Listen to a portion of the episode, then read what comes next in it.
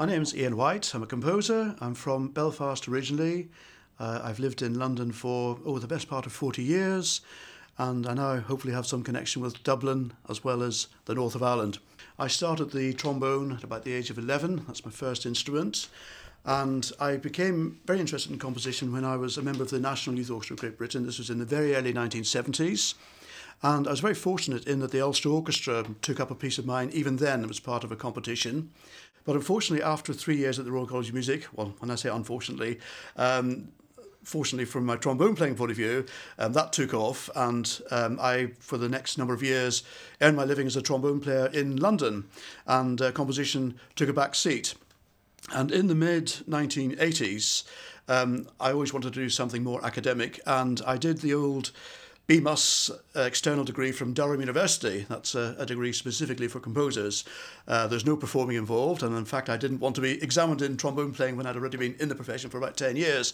So that gave me the opportunity to focus on written work, and I came back to composition in the late 1980s, early 90s, and after graduating from Durham, which I did externally, so I was still based in London, I was able to go on and do a PhD, which I did at the University of Surrey. And I pursued composition more seriously then. The BBC commissioned Strata, which is a bigger work, a 20-minute work for symphony orchestra, which the Ulster Orchestra performed in 2009. Strata obviously has geological connotations, and there are two main sources for that piece. The first source is the geology of Northern Ireland, of Ulster. I'm thinking of the granite, the hard granite of the Mourne Mountains, and then the basalt columns of Giant's Causeway and the igneous rocks, the volcanic rocks in Antrim. And these fired my imagination. And one of the ideas that has come from this, if I can just, it's very difficult sometimes to explain how these things translate into music. But if you look at Giant's Causeway from a distance, you might think that all these rocks are similar shape, well, the same shape. But in fact, when you look closely, there's a lot of variation.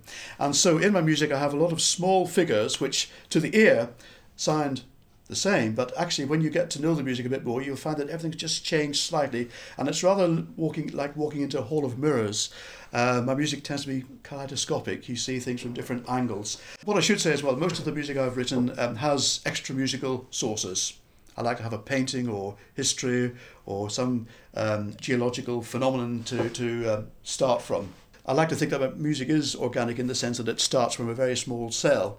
But the advantage of that is that you can use it vertically, horizontally, treat it in all sorts of different variations. And that, I find, links in with these. I find it very flexible in relation to extra musical material. So it's a combination of those two things.